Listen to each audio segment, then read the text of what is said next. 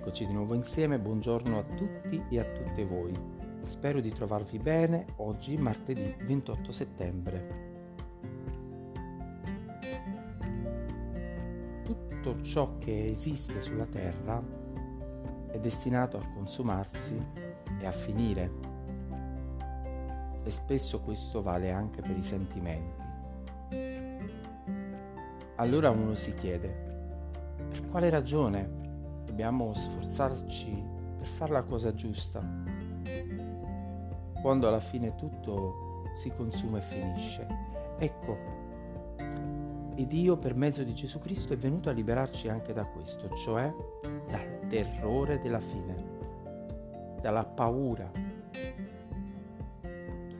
ricordandoci, anzi insegnandoci, che la realtà non è confinata nelle cose che noi vediamo e percepiamo. Non è semplicemente la nostra dimensione, ma ve n'è un'altra, quella di Dio, una dimensione in cui ciò che facciamo sulla terra ha un valore particolare e quindi vale la pena impegnarsi.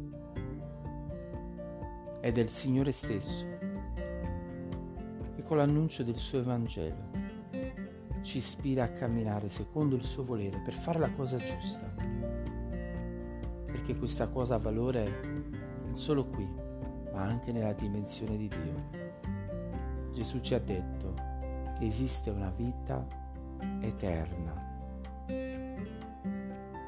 Nella seconda epistola a Timoteo, capitolo uno, verso dieci, noi leggiamo che Cristo Gesù ha distrutto la morte e ha messo in luce la vita e l'immortalità mediante il Vangelo. Guardati intorno.